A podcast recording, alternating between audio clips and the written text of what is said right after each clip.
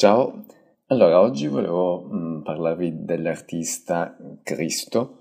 um, che eh, ahimè è venuto a mancare pochi giorni fa all'età di 84 anni a New York. Cristo è un artista che è, ha fatto la storia dell'arte contemporanea ed esprimeva un'arte molto uh, plateale, con dimensioni,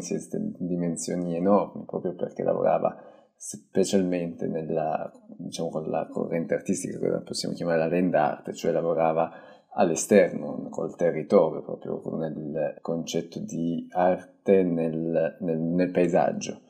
Infatti mi piaceva parlarne eh, soprattutto in, in, questo podcast proprio perché andando a parlare di architettura prevalentemente, la, la, l'arte di Cristo sicuramente si può quasi, eh, non so, ci vedo comunque un'attinenza con l'architettura.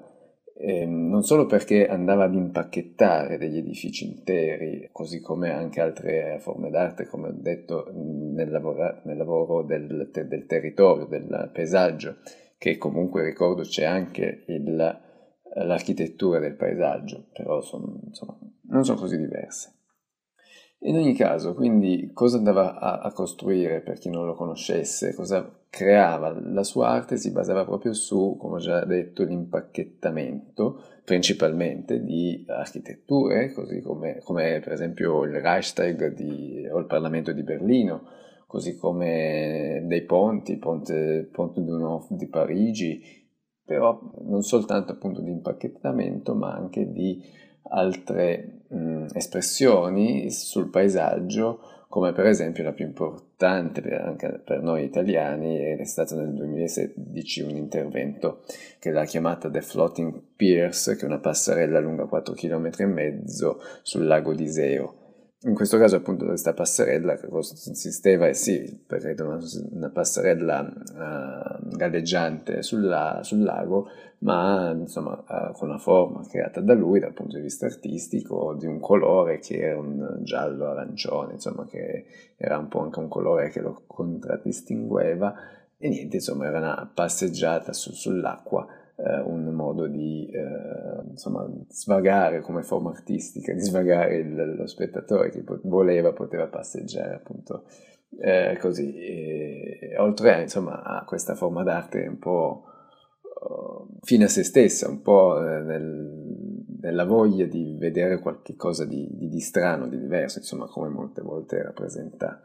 eh, l'arte, l'arte in sé, insomma non voglio andare a cercare una giustificazione, una, un concetto chissà complicato, difatti anche lui stesso lo diceva chiaramente che non, non voleva usare,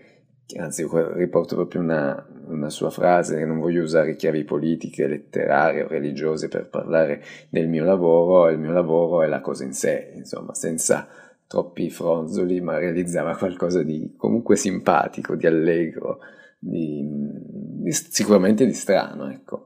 Un'altra cosa che volevo anche dire, che la ritenevo interessante sempre da un punto di vista architettonico, è che comunque queste opere che realizzavano, che realizzava, in plurale realizzavano, non è un errore che ho fatto perché in realtà documentandomi meglio,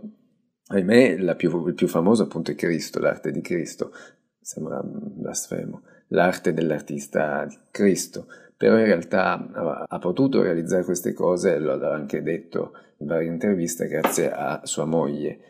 a Jean, Jean-Claude.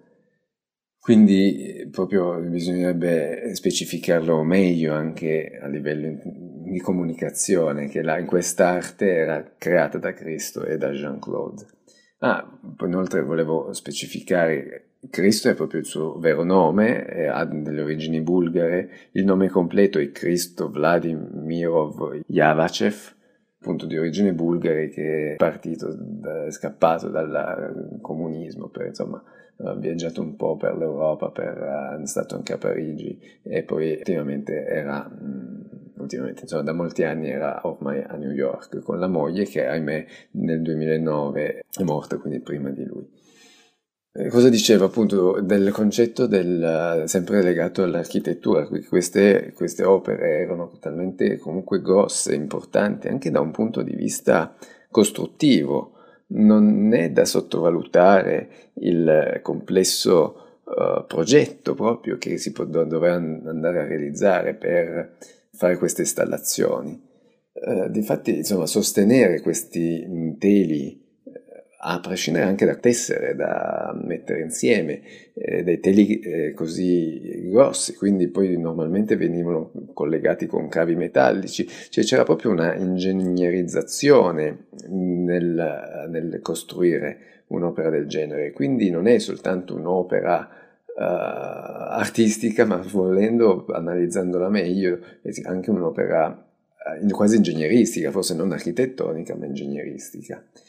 E un altro concetto invece che volevo anche andare a sottolineare è quello che vedo, vedo un'analogia un po' come per esempio l'architettura di, di Gheri, di Zadid, non so, faccio l'esempio di del Guggenheim di Bilbao, che è diventato un'icona dell'architettura contemporanea, ma perché? Perché comunque ha delle forme strane. Lì è un'architettura che è difficile distinguere architettura e, arte, proprio perché si fondono e diventa più un'espressione artistica e la vedo molto simile anche a quello che realizzava Cristo, nel senso proprio in scala architettonica, in scala molto più grande.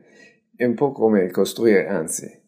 non rubatemi l'idea, bisognerebbe progettare un edificio proprio come magari lo aveva ideato Cristo, però come invece lo va a ideare Gheri, nel senso abitabile, fruibile. Per cui quella archi- arte diventa architettura perché non è solo più un concetto che dura pochi giorni o pochi mesi, ma la fai durare nel tempo, come appunto può essere l'architettura di Gheri, come può essere il Guggenheim di Bilbao, come possono essere insomma tanti altri casi per cui si va a usare, si vanno a creare delle forme particolari, strane, artistiche, per cui diventano delle, anche delle icone, come appunto è successo per il Guggenheim di Bilbao, e ripeto comunque, questo è solo un esempio perché ci sono tanti altri casi eh, simili. Insomma, per tornare a, a, ciò che ha fatto Cristo, uh, anche perché è interessante, perché guardavo nel, insomma, nelle opere che ha realizzato, non sono tantissime, proprio perché ci metteva molto tempo a progettarle, a pensarle. E, ma di queste, eh, queste, insomma, ho notato che molte volte ha creato queste sue forme d'arte in Italia. Difatti, nel 68, forse proprio uno dei primi esempi di quello che, che, poi ha espresso nel, nel corso degli anni. Quindi, nel 68 aveva già imballato una fontana a Spoleto poi successivamente aveva imballato un monumento di Vittorio Emanuele II in Piazza Duomo a Milano nel 1970, poi aveva anche imballato a Porta Pianciana a Roma nel 74, insomma aveva quanto mi sembra di, di capire un buon rapporto con, con l'Italia. E infine nel 2016, come ho già detto, questa passerella sul lago di Seo. Ovviamente ha realizzato anche altre cose, forse anche in maniera più monumentale, come ho già detto il Reichstag di, di Berlino, ma tre veramente altre opere mastodontiche, perché creava delle opere mastodontiche anche in giro per l'America o per eh, il caso di Parigi, e di fatti l'ultima opera che dovrà ancora essere realizzata, ma hanno già detto che i collaboratori continueranno nella progettazione e poi nella realizzazione, eh, come appunto ultimo mm, opera o barra progetto, secondo me, è l'impacchettamento dell'Arco di Trionfo a Parigi. E inoltre mi sono anche chiesto come andasse a finanziare questi progetti così importanti, così anche costosi. E ehm, ho trovato che, insomma, a parte di alcuni mecenati, alcuni a quanto pare che contribuivano alla realizzazione e anche dal punto di vista economico di queste opere, si sovvenzionava soprattutto alla vendita dei disegni, delle foto, dei bozzetti, insomma dei modelli che, preparatori dell'opera stessa, per cui insomma essendo anche un artista ormai affermato avrà sicuramente quotazioni importanti da poter eh, guadagnare e quindi investirli diciamo nella costruzione di nuove opere. Niente, come ho già detto, ci metteva molti anni per realizzare queste opere, difatti il lavoro preparatorio è molto importante E a tal proposito ho visto anche dei disegni che hanno anche questo sia un lato artistico ma anche un lato architettonico perché prende proprio dei disegni su, su, cui voleva andare a realizzare queste cose. Per cui c'è questo connubio che secondo me è molto interessante. E poi il concetto proprio del disegno dello schizzo che vendeva e per cui potesse anche eh, sovvenzionare queste, mh, queste opere. Secondo me è proprio l'arte in sé il disegno, lo schizzo, non poi l'arte finita, sì, quello si vede, si fotografa, si vive, ma l'arte che esprimeva probabilmente era proprio quella ideale del concetto uh, espresso su carta, sul disegno, sul modello di quello che andava a realizzare. Oltre insomma a non voler andare a ricercare chissà quale forma artistica complicata, proprio come ho già detto, eh, il lavoro è, è la cosa in sé, quello che realizzava.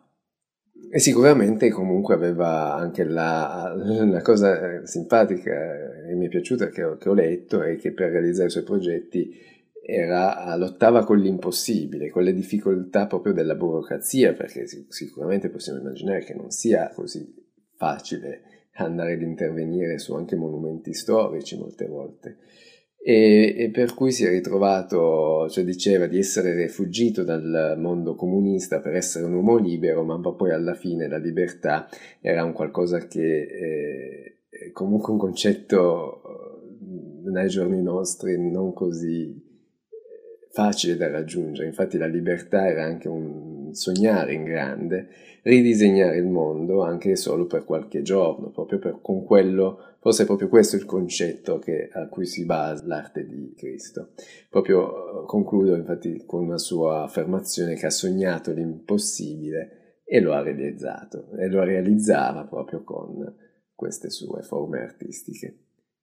Ok, alla prossima, ciao!